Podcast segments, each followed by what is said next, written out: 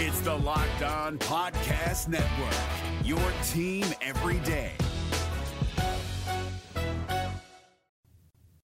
Welcome to the party. I'm Sam Ekstrom of Locked On Sports Minnesota. On today's show, I compliment Kwesi Adofo-Mensah for planting a double agent on the Bears. Luke Inman, Superior Sports Talk. I'm getting my arm ready for our loser punishment after my gambling picks this week. Hey, this is Arif Hasan with Pro Football Network. I am angry at Kirk for not extending his completion streak. I'm Luke Braun of Locked On Vikings. You guys are not splitting your bets. You guys aren't losing or aren't winning bets. Gambling foibles and another precarious Vikings win, all coming up on the Minnesota Football Party. Locked On Sports Minnesota podcast.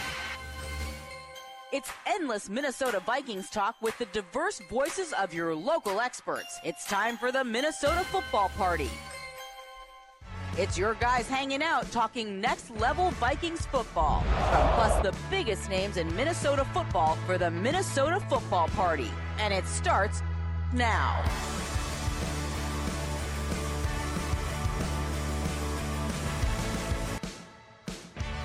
Welcome in. It's the Minnesota Football Party on Locked On Sports Minnesota. I'm Sam Ekstrom, Locked On Sports Minnesota exec producer, host, Vikings Insider on Twitter at Sam Ekstrom, and I'm joined as usual by the two Lukes, Luke Inman and Luke Braun.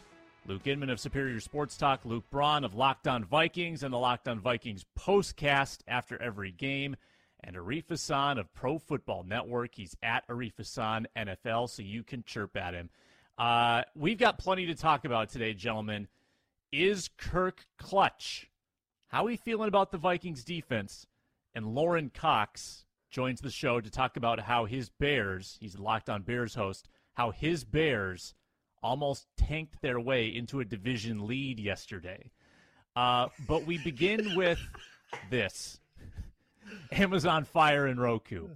You can get Locked on Sports Minnesota on the Amazon Fire and Roku apps. Get all of our programming. It's a terrific viewing experience. It's Locked on Sports Minnesota from the Ron Johnson Show, Superior Sports Talk, and this, the Minnesota Football Party. Amazon Fire and Roku. Check it out. Is Kirk clutch, gentlemen? Three consecutive game winning drives, three consecutive fourth quarter comebacks. The Minnesota Vikings are four and one. And I'm not sure the conversation changes a lot from the previous two weeks. We're still wondering if the Vikings are for real. We're still, still wondering why they were in a game with a team that's clearly inferior in the Chicago Bears. And yet, Kirk Cousins putting beside all of all of the first three quarters and coming through in the fourth quarter. I don't know what bizarro world we're living in, Luke Inman, but this new clutch Kirk could be a big development for the Vikings' fate this year. Yeah, I mean, between the Detroit game, leading the team down in field goal range in London, and now this uh, Sunday versus the Bears, three impressive comebacks on the season already in a row on his resume. Obviously, like you mentioned, you wish they wouldn't be in those situations every week, especially blowing an 18 point lead. But it's the NFL. What was it last week? 15 of 16 games, I think, were a one possession outcome. So I guess that's just life in the league nowadays. But most impressed yesterday, uh, you know, with that comeback, unlike the Detroit game, I think was just a three play driver in London to set up the field goal. Yesterday, he puts the marching boots on 17 plays, 75 yards, chews up seven minutes on the clock, three third down conversions alone on that drive, including the scramble on third and five. So he's getting the job done late in games. That's great. And now I think everybody believes it, right? The fan base. You heard the a lot of players in the locker room saying, "Yeah, we just expect that from Kirk now." Um, and yesterday it wasn't just the game winner too. I think that made him clutch. It was the critical moments outside of that too. Offense was 12 of 15 on third down. They cashed in on all four red zone trips with uh, four touchdowns. That was huge. That was something that we really, really nitpicked on through the first four games. Not punching the ball in once they got down in the red zone. So I think it's those little things too that help make up the perception that a quarterback is clutch. And Kirk did those things really well, specifically in yesterday's performance. Arif, is Kirk clutch? Uh, well, so he currently leads the league in fourth quarter comebacks and game winning drives with three apiece. Now, remember, last year the Vikings were in more one score games than any other team in history, excepting one, uh, which I believe was like something like the 2015 Baltimore Ravens. Uh, and still, we only saw three fourth quarter comebacks, four game winning drives from Kirk Cousins that year. So he is already kind of meeting that with three and three each. Uh, and so what would suggest that that he's clutch. Now, my issue with Cousins and his clutchness, the reason I always argue that he wasn't clutch was not because uh, he folded under the situational pressure, right? That he wasn't up to the moment, but rather that he didn't have a level of situational awareness where he knew to throw the ball. He would very often throw the ball over the middle, right? It, you know, and and let the clock drain. He wouldn't manage the clock very well from a quarterback perspective. He would throw the ball away on third and fourth down. That's not happening this year, and we saw the seeds of it actually in training camp. Now, remember there were two separate years in training camp where he didn't win a single two minute drill against the opposing defense. This year, he won nearly all of them, which tells us that there was something in the way that he's changed his approach to these two minute situations that makes him quote unquote clutch. And I think that his situational awareness has either improved or the way the plays are designed and the reads progress has changed it such that he doesn't need to improve his situational awareness. The only options available to him are generally pretty good options. So I think it's either one or the other. I think it's actually probably the first, as much as, you know, I have a reputation for taking stuff away from Kirk. I think that actually um, the way that he is just playing has uh, increased his level of aggression overall and has led to situations like this. Now, um, obviously, we haven't seen Kirk, you know, um, do extraordinarily well in, pro- in improv situations this year. Um, but I argue that the reason is because we're seeing him do it more in a way that's uncomfortable to him, and he's going to to grow hopefully in that respect. But we're already seeing the dividends pay off when it comes to these late game drives. Hopefully, we'll need less of them. They should have put away the Chicago Bears. I would like to see and Kirk in more improv situations, but from like a comedy standpoint, I would just like to see him try improv. Oh, he would absolutely fumble that. That'd be awful. I would. That would be awful. Yeah. What's the deal with be... penalties? Am I right? Luke Braun. Why do they just and make the whole point out of the two minute?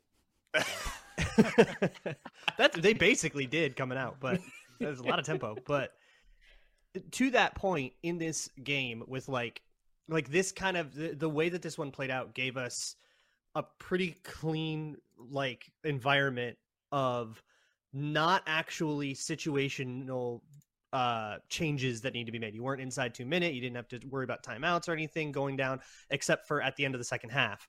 Um, but at the end of the game, they got that drive started with I think 9:26 on the clock, and they scored before the two minute warning. So it was a neutral situation from that aspect but there was a lot of situational pressure and the drive went very very well. Um so if you're looking for proof of like that of you know does he fold under the pressure? Well no but yeah it's it was always more about him throwing over the middle when the clock is ticking um, or problems getting in and out of the huddle. That was a huge thing last year that has improved a lot is the Vikings getting up to the line. And sometimes it's tempo, they get up quickly, but even coming out of huddles, they're getting up to the line a lot more quickly. They would get up to the line, they'd be lined up, they'd have absolutely no ability to um, make any audibles or make any protection adjustments because the play clock would be at like three seconds by the time they actually got lined up. That's not a problem this year, and that helps in those situations as well. Um, so yeah, there have been a lot of like marked improvements and if your definition of clutch is more dependent on like when the lights get bright then this last game i think was a really good eh, proof of concept. And overcoming off schedule situations too on that drive. First and 15 second and 14 third yeah. and 5 third and 8 and then third and goal at the one where kirk opts into a sneak. He had the option going to the line of scrimmage and then he decides to sneak it himself based on the look, which is interesting. Um, but Kirk is is a little bit becoming Jimmy Garoppolo. Um, he's not a gigantic oh, box no. score right now. He is, and it's in the best way possible. That's a compliment. Jimmy Garoppolo okay. is a terrible box score. he occasionally throws a bad pick. Kirk's been doing that a little bit. Did it yesterday. Did it last week. But Jimmy Garoppolo comes through in the clutch. And Kirk Cousins is doing that. 10 of his last 19 victories produced by a game winning drive. And that is giving him no credit for Ravens game last year, Bengals game last year, Cardinals game last year, at the Lions last year, where I think we can all agree that he did his part in those efforts, and then either the defense collapsed or they would lose in overtime. Um, so I think there's a lot to like about that. Luke Inman, um, going forward, is it sustainable for the Vikings to win all these close games, or is this eventually going to catch up to the Vikings, having to come down to the wire every week? I think it's pretty unrealistic to expect them to continue to win these close games. But I think just when I look at the offense and how they're gradually uh, improving week by week. I think what stuck out to me the most that should give fans a lot of optimism was the pre snap adjustments by Kirk. It felt like over half those plays when he got up to the line, he called an audible hard counts, the checks, the no huddle, up tempo offense to keep the Bears from subbing in and out.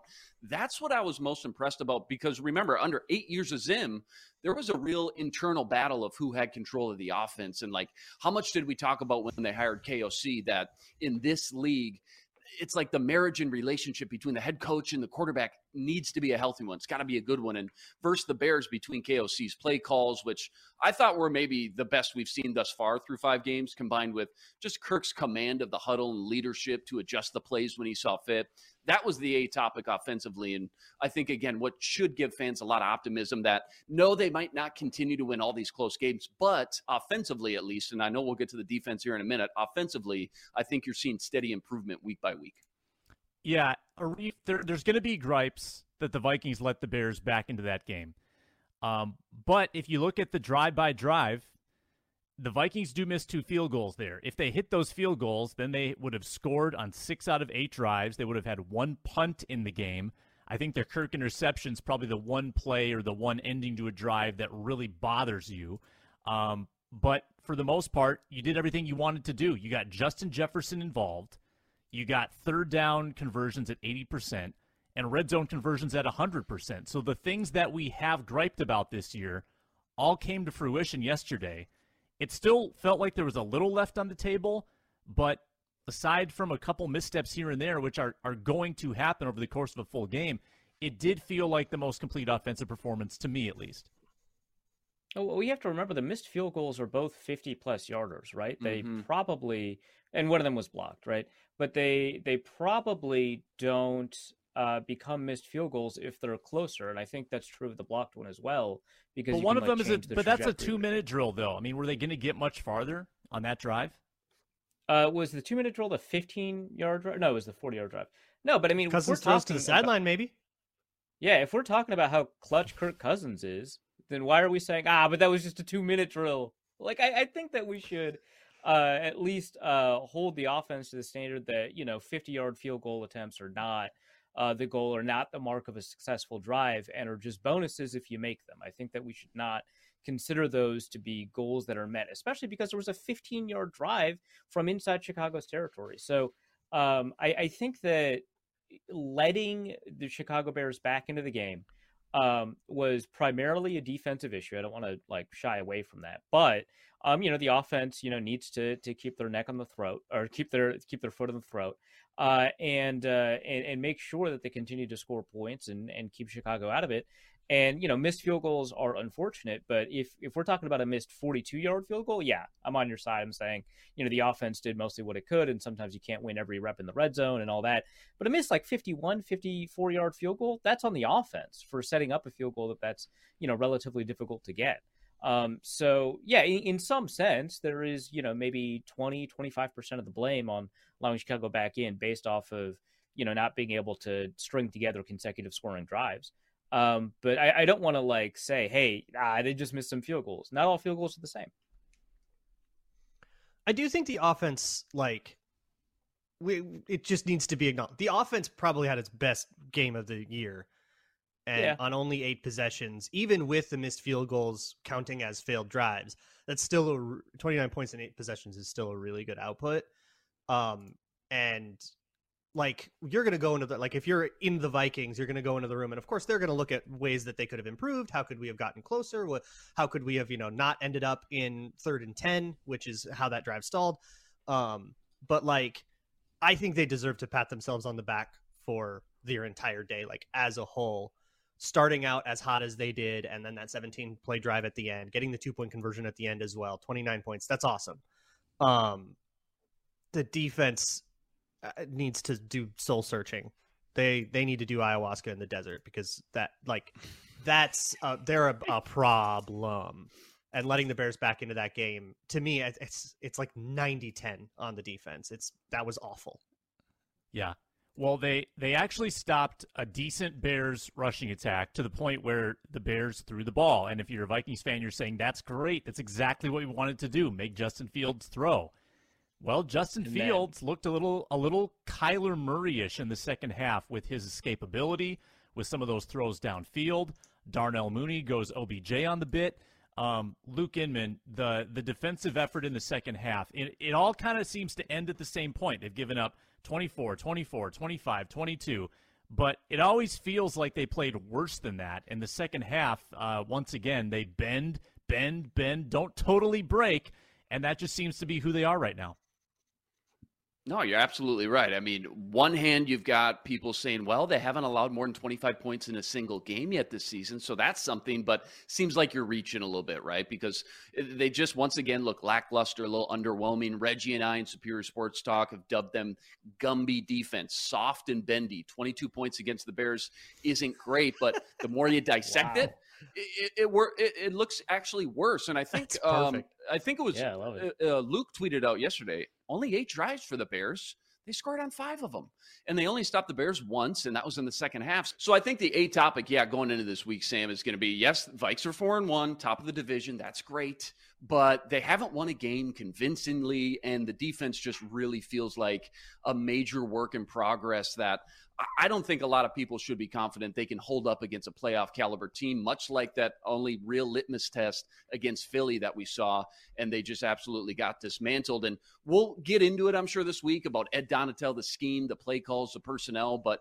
um, I know we're all kind of griping on him, kind of cherry picking that third and long one of the worst offensive lines in the league, and you're dropping back guys like Danielle Hunter and and uh, Wonnum and even Za'Darius Smith at times in coverage. Cole Kmet beats you um, for a big gain for a first down. So it's the little things that are frustrating. Good news is I still think it's correctable, but again, this is on Ed Donatell. How quickly can he do that? I'm just not sure. Through five weeks, we just haven't seen much improvement at all.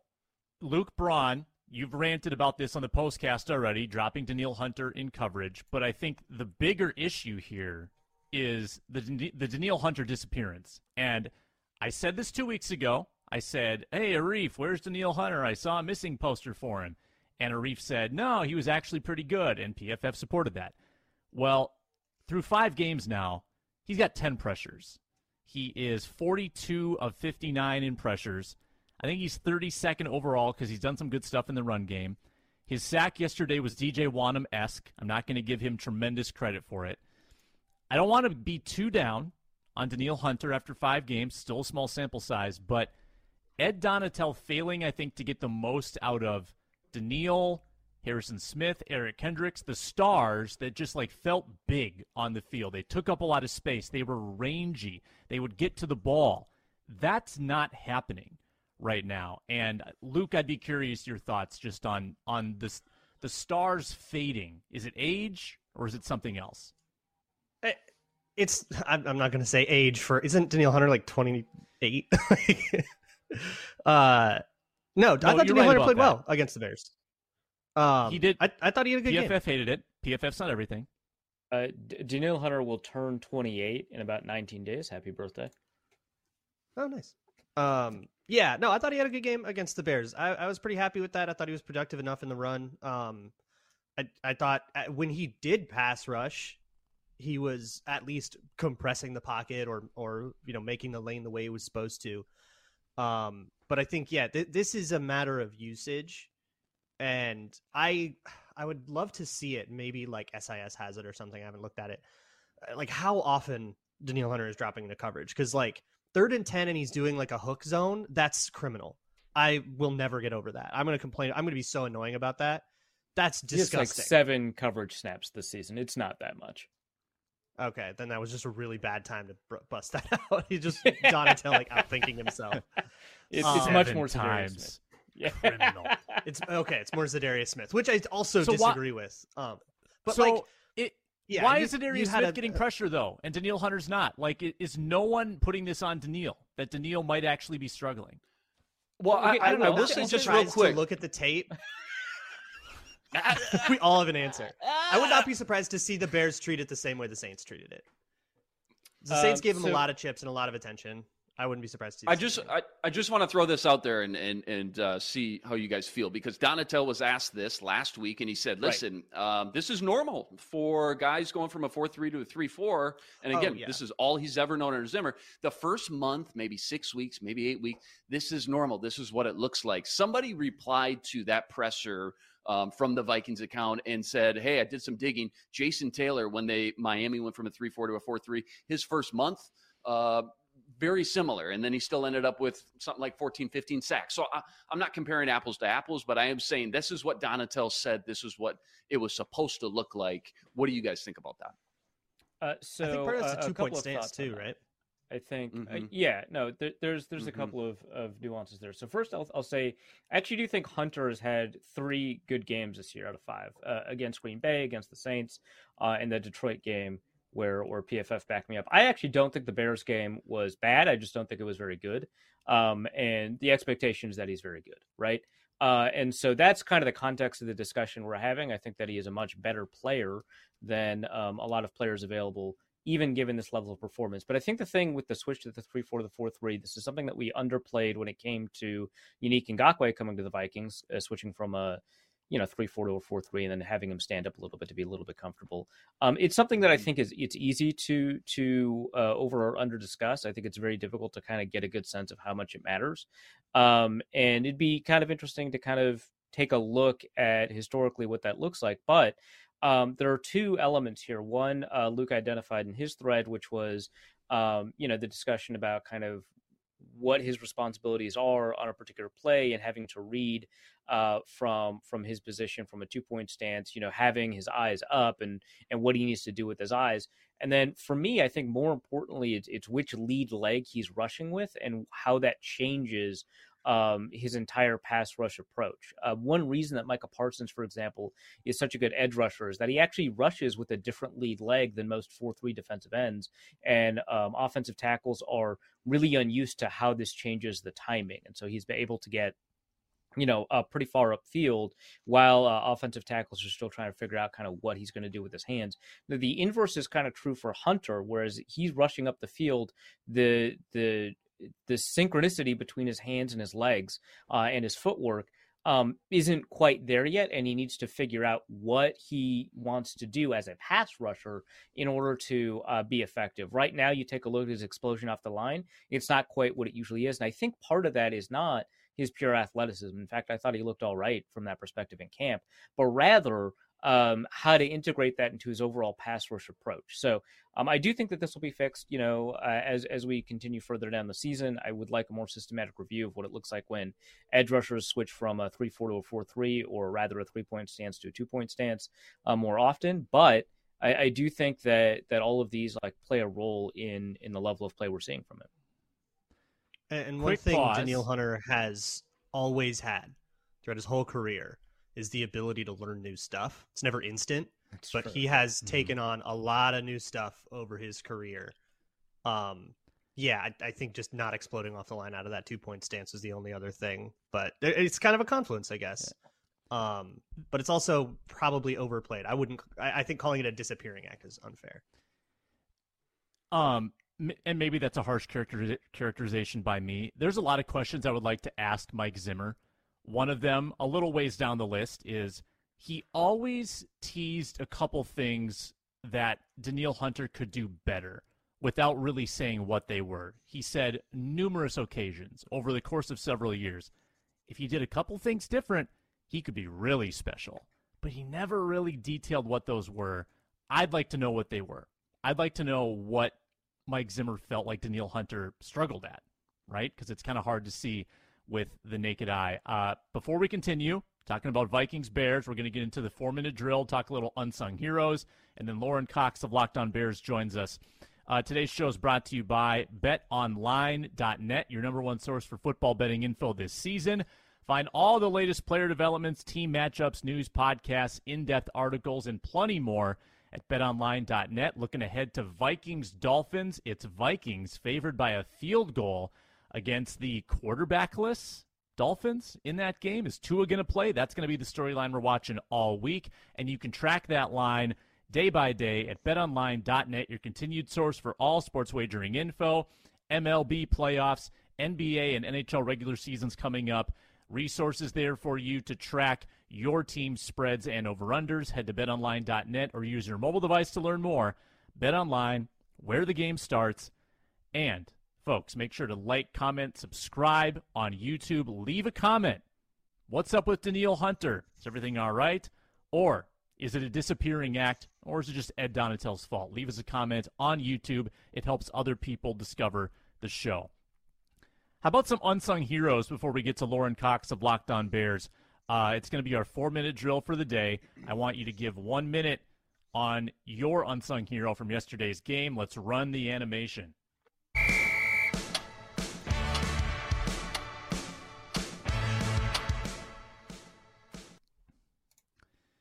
Let's mix it up. Let's start with Arif for this one. Arif, your unsung hero from Vikings and Bears. One minute going on the clock. Yeah, um, I'm going to go with the obvious, most unobvious player, which is the player with the highest PFF grade on offense. My initial eye confirmed this, so I'm going to be comfortable going with this. It's Ezra Cleveland, left guard. Now, I do think that Christian Darrisaw was a better player who had a better game, who ended up with a worse grade, but everyone loves Darrisaw. Everyone's talking about how good Darrisaw is playing. Ezra Cleveland did a, I think, a remarkable job uh, in terms of not just uh, you know pass protection, didn't give up any pressure. That was more uh, Ed Ingram's bag, but rather uh, his ability to uh, get in on reach blocks, some of the most difficult blocks in the game, the ability to reach across multiple gaps, seal off a nose tackle, and set up a run for Dalvin Cook, or occasionally a Kirk Cousins scramble, uh, and you know create new space in the running game that often we haven't been seeing at all this year. I think that that ability plus his pass protection ability really enabled the Vikings to put some points in the board and really helped, especially in the two minute drill, uh, set up the game winning drive. Left a couple seconds on the table there, Reef. That's okay. Luke Braun. You can steal them. and you know what? Sam will. I'm going to go with Irv Smith. uh, Irv Smith hasn't gotten a ton of press, and he got a ton of hate after that drop against Philly and then another failed completion against Detroit. Um, how about that hands catch on a first and 15 on that final drive and converting one of those third downs? Key block on Duo on one of the touchdowns, one of the Dalvin Cook touchdowns. Um, just a really good game in a lot of different areas for a player we were concerned about a couple weeks ago. I thought that was a big moment for him, even though it's not going to be the most visible. He's not the one showing up on the stat sheet as much, even though, I mean, he did for those couple of catches. Um, a big moment for him when not that long ago we were arguing over whether or not Johnny Mundt was better. Sam, you can take my the rest of my time. Well, I'll just tack on to Irv Smith. I don't know if you said this. Huge block on the Jalen Reagor touchdown. Like Jalen Reagor. Sure. Oh, that might be the dead one to rights. About. Roquan Smith set a really strong edge, but then didn't touch him, and he had a cutback lane because of an Irv Smith block. So I like that one. I was also going to go with the sort of tertiary offensive lineman not named Christian Darrisaw, who's just mauling people right now. I mean, Robert Quinn, poor guy. Incredible. Um, Incredible. We'll have to ask, ask Lorin Cox about that. But I was going to go with Garrett Bradbury. Garrett Bradbury is the number 10 center in football right now. He is the number six pass blocking center in football, perhaps even more remarkably. He had a pass blocking grade over 80 yesterday. And just in general, this offensive line is balling right now on PFF. Darrisaw, number two tackle. O'Neill, number 13 tackle. Bradbury, number 10 center. Cleveland, number 11 guard. Uh, Ed Ingram would be the supposed weak link, but even he isn't playing down to the level of an Udoh or a Dozier from years past. So that's a pretty wild improvement. And the Vikings only allowed six pressures on the whole yesterday. And when you don't have Akiem Hicks bearing down on you, Uh, life's good if you're Garrett Bradbury. So Bradbury is my unsung hero from yesterday. Luke Inman, how about you? Is there anybody left? Cam Dantzler, eight tackles, shut down that huge two point conversion late in the game, Unsung and then of course, hero Cam Dantzler. I don't know about that. hold on, hold your horses there, bud. Buckle up, okay? then of course, game winner seals it, strip on ISM. Um, but I'm going to go with KOC. Um, I thought the play calling was just Hey, a there we go. masterclass and the best we've seen through five games. Again, the pre snap motion, I don't know what the percentage was, but it felt like it was nearly 50, 60% of those plays. Someone was moving around before the snap. Jefferson motioning to the backfield twice, soaking up a lot of attention for other guys to get open. A few trick plays in there, the JJ to Cook lateral for a big gain. I, I just thought he was firing on all cylinders yesterday. 12 of 13 from third down, like we mentioned. Critical moments of the game. Great balance between the run and the pass. Four first down runs on first down for Dalvin, three of them in the second half. Great job with new run designs yesterday compared to the first four weeks that we were griping about. And look at the time of possession 37 to 23 minutes uh, uh, time disparity. So I just thought KOC, best offensive performance of the season thus far. So he's my unsung hero. We've got our guest of honor in the waiting room. It's Lorin Cox of Locked On Bears, who joins us now. Lorin, I'm going to tell you something hilarious, and welcome to the show, by the way. Vikings fans were upset when Ihmir Smith-Marsette got waived. They were actually mad about it. Can you believe that? It's me. Bears I'm Vikings Bears fans. fans were excited about Smith, Smith, Ihmir Smith-Marsette when he joined the team too, and uh, yeah, things change quickly in this league, don't they? Yeah, Yeah, Nate- how's Nate Bears knows how to Twitter poison handling all this? minds.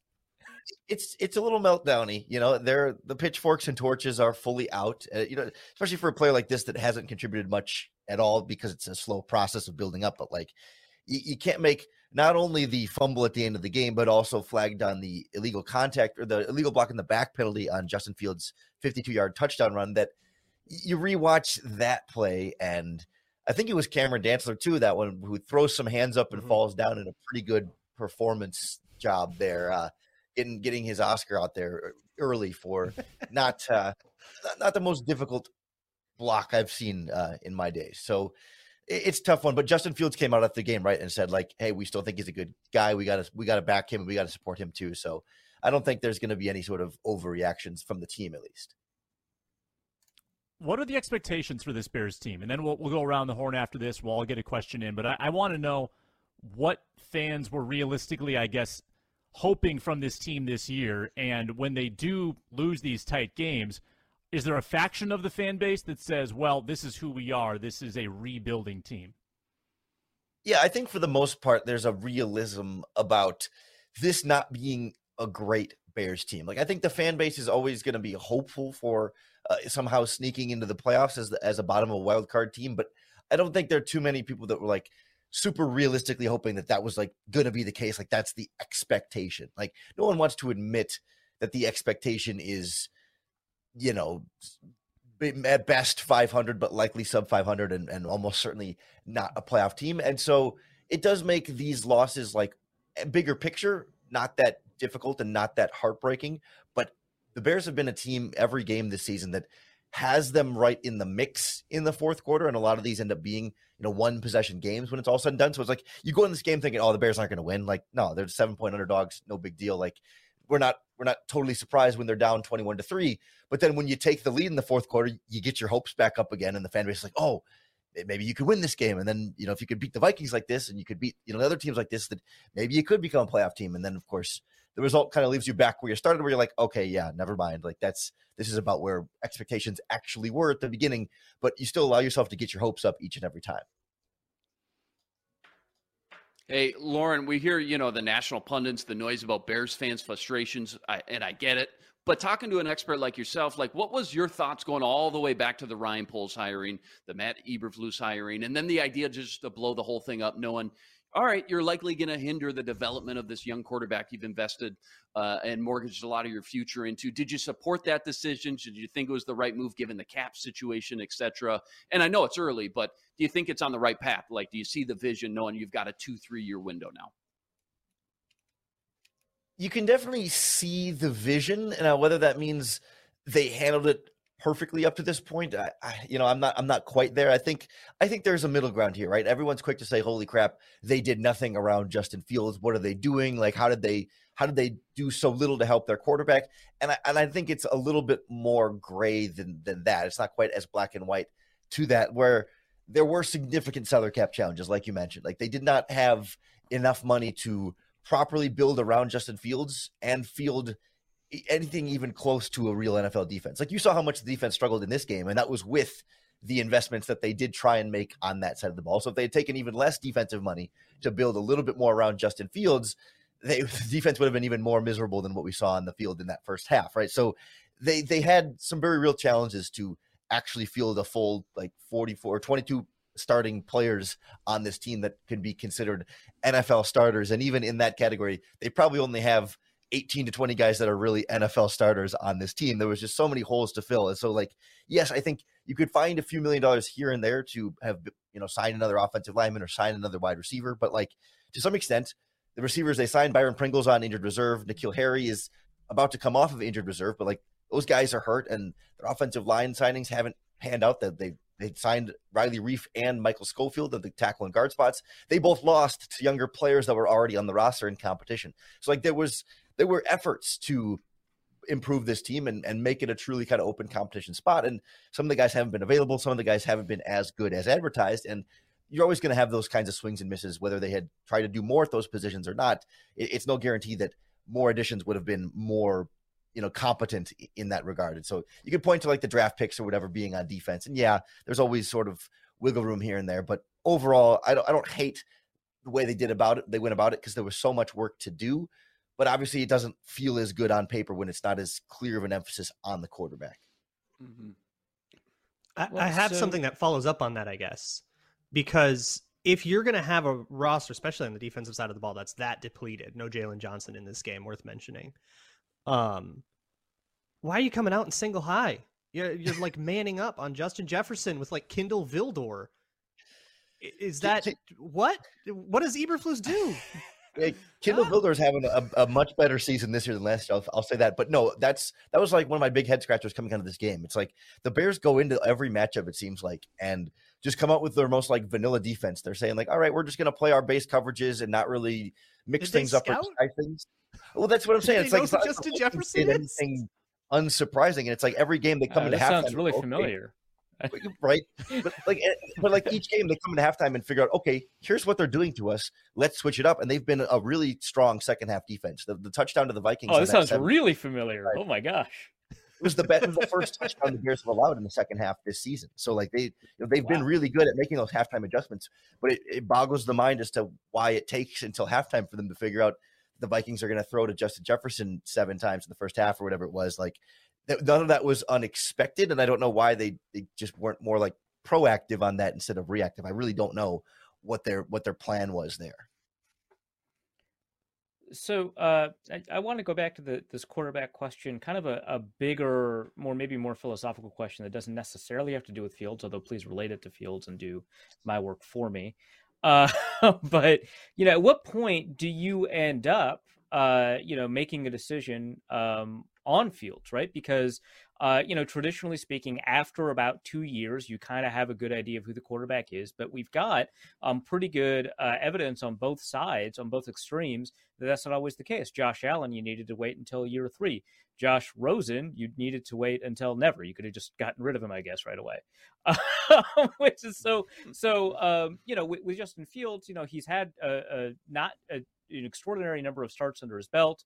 Um, he might be uh, traumatized in the way that we talk about, like David Carr getting sacked 72 times. Uh, he might be broken forever. Um, and maybe if he had potential, you might never reach it. I don't know. But like, when when do you make that choice? I know it's individualized to quarterbacks, but just kind of generally speaking, how do you approach that philosophically speaking? Yeah, I think functionally, the Bears are sort of tied into making that decision more or less this off season because presumably they're going to lose a decent number of games this season, and that's going to leave them drafting at a minimum in the top 10 and potentially in the top five. And so that's your time to make a quarterback change if you're going to, right? You're, whether it's Bryce Young or heaven forbid if they go Ohio State quarterbacks back to back at CJ Stroud or something like that. Like it, Oh that would yes. be, yeah, Wow. like wow. Oh. like that's the decision point, right? When you're picking in the maybe the top five, you're either taking your quarterback of the future or you're investing a really high draft pick in building around Justin Fields with the idea that you won't be picking that high again in the future because of what you're building around the quarterback. So I think functionally that's where the decision will need to be made. Now, to me, it might be a little bit early to have to make that decision on Justin Fields. Ideally, you'd like that third year because to me, like you look around at the quarterbacks in the NFL right now, like we saw Tua Tagovailoa pre-injury now, like sta- taking that step forward when they put really good receivers around him, and he's had some time now to sort of develop in the NFL. We're seeing Jalen Hurts in Philadelphia, right? Like they added some receivers around him. He's had a couple of years now to sort of build up his his experience, and it feels like you need this combination of time and supporting cast that Justin Fields hasn't had certainly enough of either at this point. I don't know that two seasons or will really be like 27 starts if he plays this whole season and then a, a terrible supporting cast for two years. Like that doesn't feel like it's been enough to really fully evaluate Fields. So then, you know, can you go into this draft and definitively say, no, we need to draft another quarterback because Fields is for sure bad? Probably not. But do you go into this and saying, yes, Fields is for sure our franchise quarterback who's going to be a difference maker that could put this team over the top and go to the Super Bowl someday? I don't know that we'll have an answer to that either. So it becomes a very difficult spot for Ryan Poles to be in. And, and I can't help but wonder, you know, does a new GM who didn't draft Justin Fields, I, mean, I have to think the temptation would be there to take a quarterback and get your guy at quarterback. But I think they, they really will be hyper analyzing everything we see for the rest of the season and what kind of progress he can make in a not ideal situation. So speaking of supporting cast, Lorin, who are some Bears on this roster that you see down the road being building blocks? Like 2025 Who are some Bears? comes around. Who, who are Name who are five some Name of some the Bears. Yeah, that's what I thought you were going after Yeah. there. Yeah. Can you name any players on this team? Yeah. So like, They're, they were all That's on the Vikings at one point, I think. Just put Yeah, two right. names together. Any names. Go ahead. Uh, Jalen last name. Something. there's a lot of Jones. Jalen's and a lot of Joneses separately on this team. Yeah.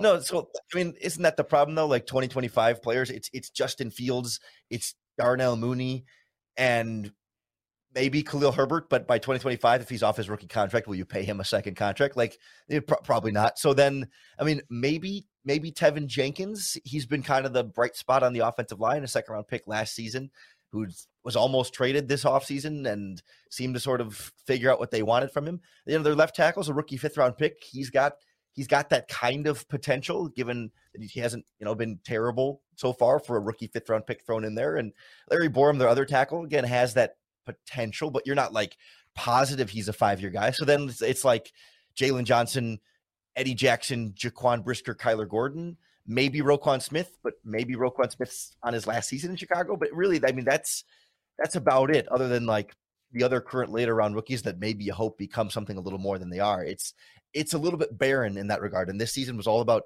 signing free agents on these short one to two year deals to see if they could be value picks that could be long term fits in this team. And really, so far, most of the free agents that Ryan Poles signed this year on those kind of one year deals have not looked like high value players. And the guys who have played well have been some of the holdovers, like Kindle Vildor, we mentioned, really taking another step in year two. Was not that Ryan Poles' addition. So has not been a stellar free agent class in his first go around, but super stellar free agent classes across the board. Well, good stuff, Lorin. it's- We're all waiting anxiously for Thursday night. Bears and Commanders can hardly wait to uh, So subscribe to Prime for that one. Twitter's gonna be so good. Who who is who is the worst field between the Bears and the Commanders? You know, the Bears Oof. switched to a new kind of grass at the start of this regular season. And Oh, obviously, the dra- drainage had issues against the 49ers because it was like, I don't want to say historic level of rainfall, but I mean, it was among the rainiest, wettest games I've seen in, in a Bears stadium up to this point. So, but like, other than that, it, it has been slightly better this season. The bar was the floor, I understand, but like, it, it's all it's all play to get that new stadium in Arlington Heights before too long. That's true. Genius. Next level thinking. Lorin, you do good work. Locked on Bears. Uh, we appreciate you appearing the day after a loss and uh, and talking it through with us. Have a great rest of your day. All right. Appreciate it. I appreciate you guys putting up with the reef for as much as you do. So thank you. We See you, it Lorin. Get out of here. Get him out. teeth. Get him out of here. Get rid of this child. Bye, Lorin. All right. Let's bring him back on. Let's bring him back on. Let's let's Get him about in here. more. Uh, Hey, oh, he's is. still there. What else can we say about a Arif? You'll We never don't need have to- a beard to like insult this, our- I just want to let you know. our co-host You'll never have a beard like this. You know, so I'm getting there. I'm getting there someday. No, it's a, uh, str- Arif, it's a I'm struggle sorry, every never day for you. like. Oh, shots fired. Right? I'm, I'm, I'm not. He I'm not 20. there. I understand. I'm not 20. It's it's okay. it's it's gonna be real cool when you get your first drink, bud. I'll be there. Don't worry, I've got plenty of gray hairs along the way. It's okay.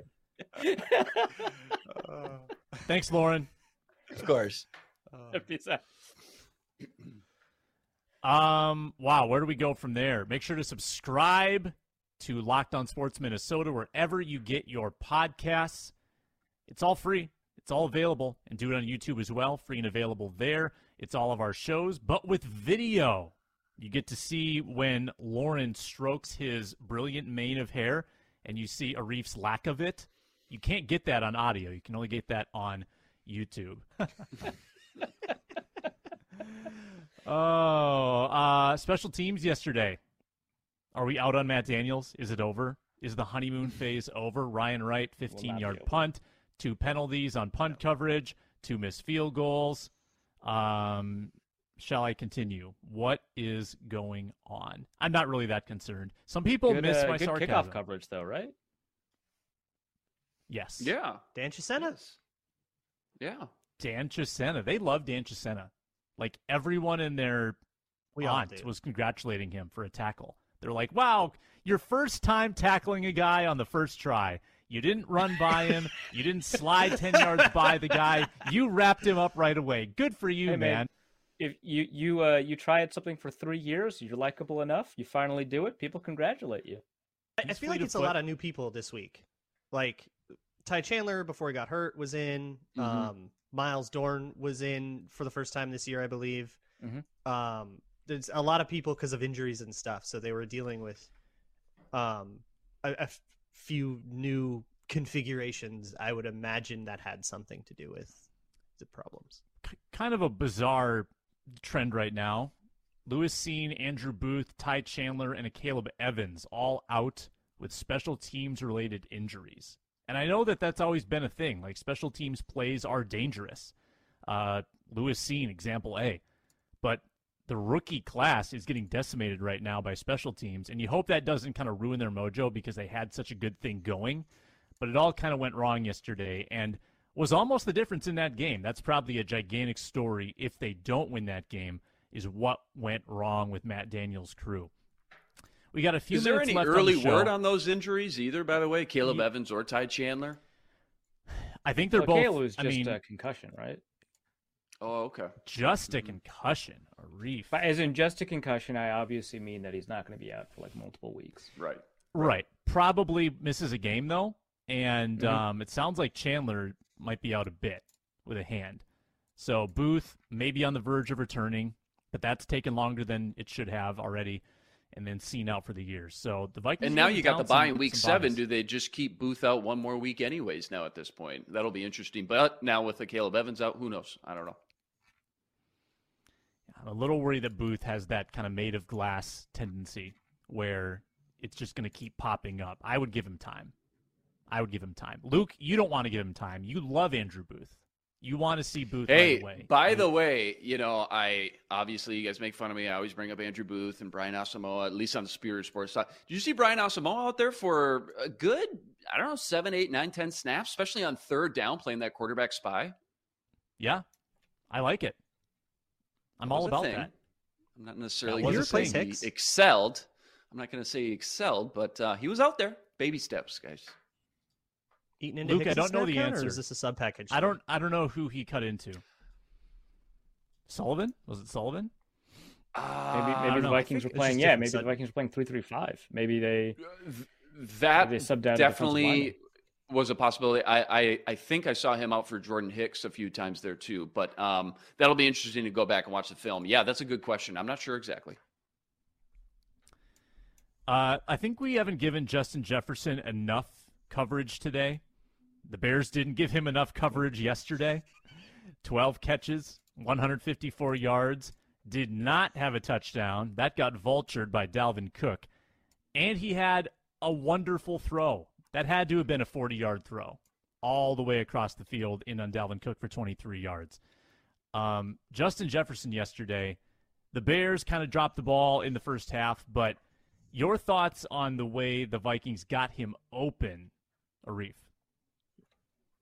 Uh, I mean, I, I think that the Vikings did not do anything particularly special to get him open. I think this was just a failure on the Bears' part. Although we should remember that when the Eagles and the Lions were able to, you know, quote unquote, shut down Justin Jefferson, it was a combination of things. One of which was having an elite corner be part of the double team, right? Uh, and mm-hmm. so uh, having a Darius Slater, a Jeff Okudah, along with a safety on top was a big part of it. Uh, the Bears do not quite have a Darius Slay, especially with Jaylon uh, Johnson, not Jaylon Jones, Jaylon Johnson injured. So um, I, I, don't think the Vikings went out of their way to to do anything particularly special to get Justin Jefferson open. We didn't see uh, him motion more than he usually does. We didn't see him in the backfield a ton. We didn't see him set in the slot to get him clear of releases. They just said, "Hey, you love running over routes? Let's get you some over routes." and and he was open, right? And and the Bears the Bears didn't run like a, a cover six, the four to the weak side, so they could have the safety nail the override or anything interesting like that. They were just like, yeah, uh, we're we're single high. We trust Kindle Vildor with our lives, evidently, um, and um, and let's let's ride. let's ride. Let's yeah, you know, the, uh, speaking of that point, came out... Uh, the Dolphins may not have Xavier Howard next week either. He was out versus the Jets oh. yesterday with a groin injury, so that's interesting to oh, just no. kind of keep tabs on for that too. Speaking of that, not to get too far away from Jefferson, but if Tua plays, what would you guess the line will be? Currently, Vikings minus three. I would guess it's a like a six point swing. Yeah, if Tua plays maybe more. Yeah, I would say yeah, yeah I would more. say Miami by three, Miami by two, something yeah. like that. Yeah. Sure. Miami three and two. I will say. Yeah, with with Teddy and Skylar Thompson yes. as one of the losses. Yeah. Okay. Okay. I will say they came out with a lot of tempo in those first three drives, those first three scoring drives. Mm-hmm. Um, I, I don't even know like they did it huddle. Is true.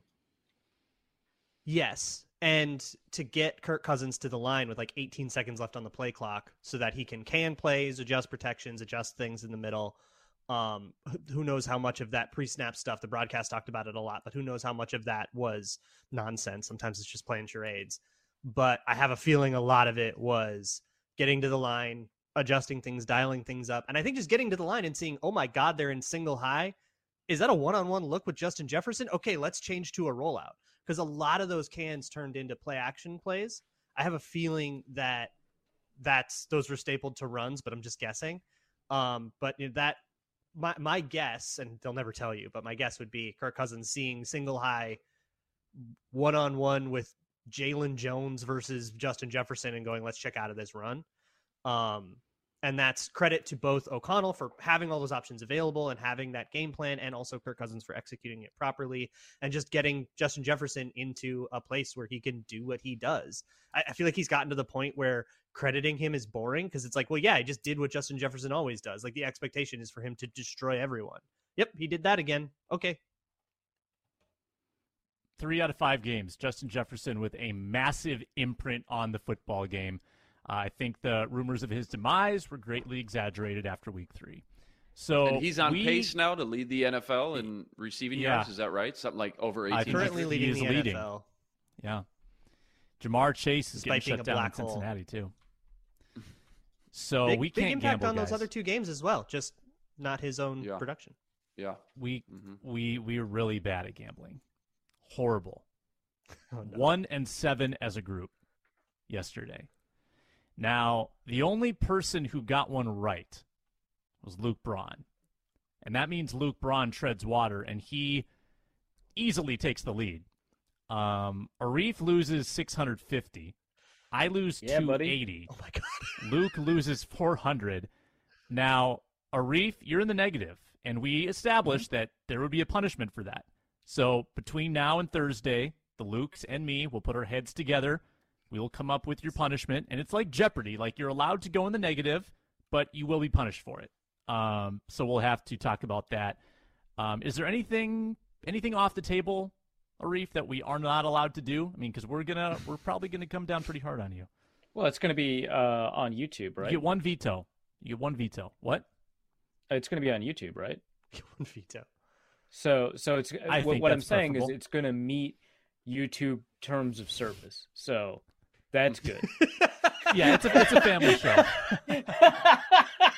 to monetize, we do need to keep it appropriate. We need to keep it PG if we want to make money off of it, Arif, which is obviously the goal, is to exploit you for monetary gain.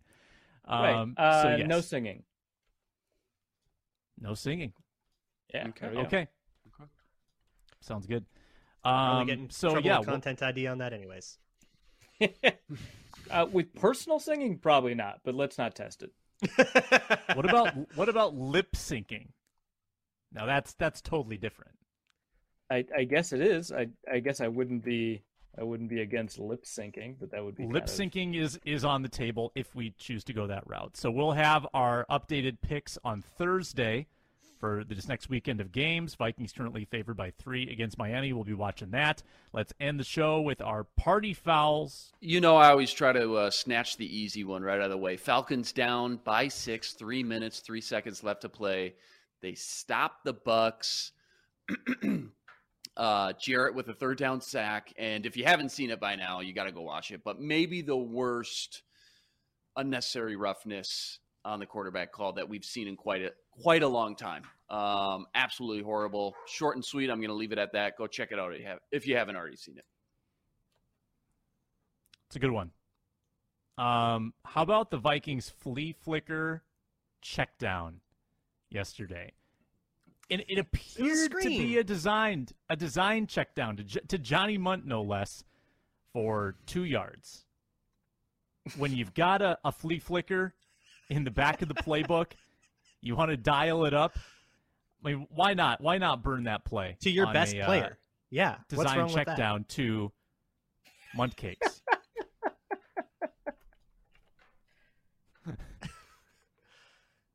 I'm gonna give it to Aaron Rodgers playing a hero. I think Aaron Rodgers lost the Packers that game. Honestly, uh, coming out after getting this is this is something uh, Justis Mosqueda has pointed out a bunch. After the Yeah. Packers uh, take a weird momentum hit, Aaron Rodgers will come out and throw like three shot plays and go 3 and out and punt it back. Um, and tried to be the hero a lot more in a lot of those other games. Tried to win the whole game in one, at, once, which is something I believe Kirk Cousins said he was actively understanding how not to do in this game or another time. Um, After Yep. the Eagles game, rough he stuff said to go. he was saying how he, you know, needed to not get it all back at once. If that's what you're referring to. Yeah, yeah. So uh, go to London, lose to the Giants and uh, Danny Dimes. Whoops. Whoops. Uh, I actually let me see. Let me see what I have on my phone for this because I didn't prepare for this. Um. Oh, actually, how about this? Uh, Browns. They drafted a kicker. That's actually not my issue. The kickers missed a couple of kicks this year. Uh, it really hurt me in one of the many Norse code leagues that punish you for extra points. Oh, but I'm no. not mad at Cade York. I am mad at the Browns, not because they drafted a kicker, although that is a bad move, but rather because they set up that kicker to fail. Their holder right now is Corey Bojorquez. He has been moved or cut from three different teams, despite being an excellent punter for being a god awful holder. The Packers have moved on from him. The Bills have moved on from him. The Panthers have moved on from him. I highly suspect that the Browns' issues with Cade York are not Cade York related, but are holder related. And they've already lost a couple, not just one, a couple of games because of this operational error.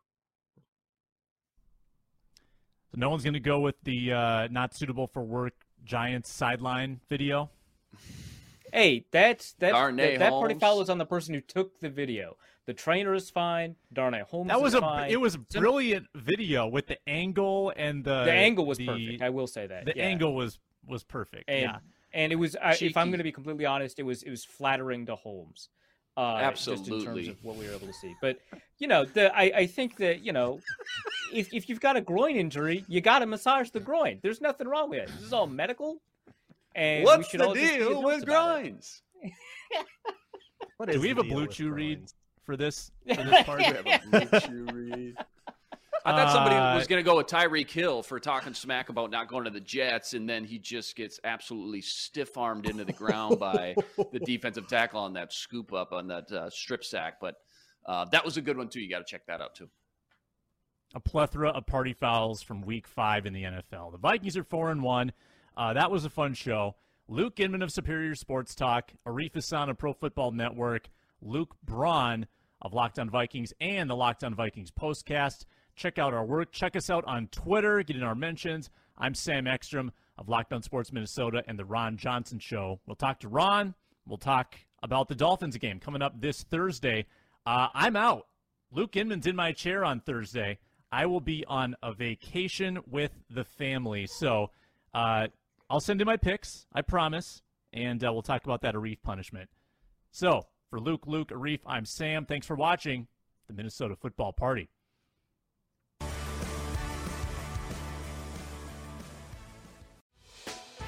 Hey, Prime members, you can listen to this Locked On podcast ad free on Amazon Music. Download the Amazon Music app today.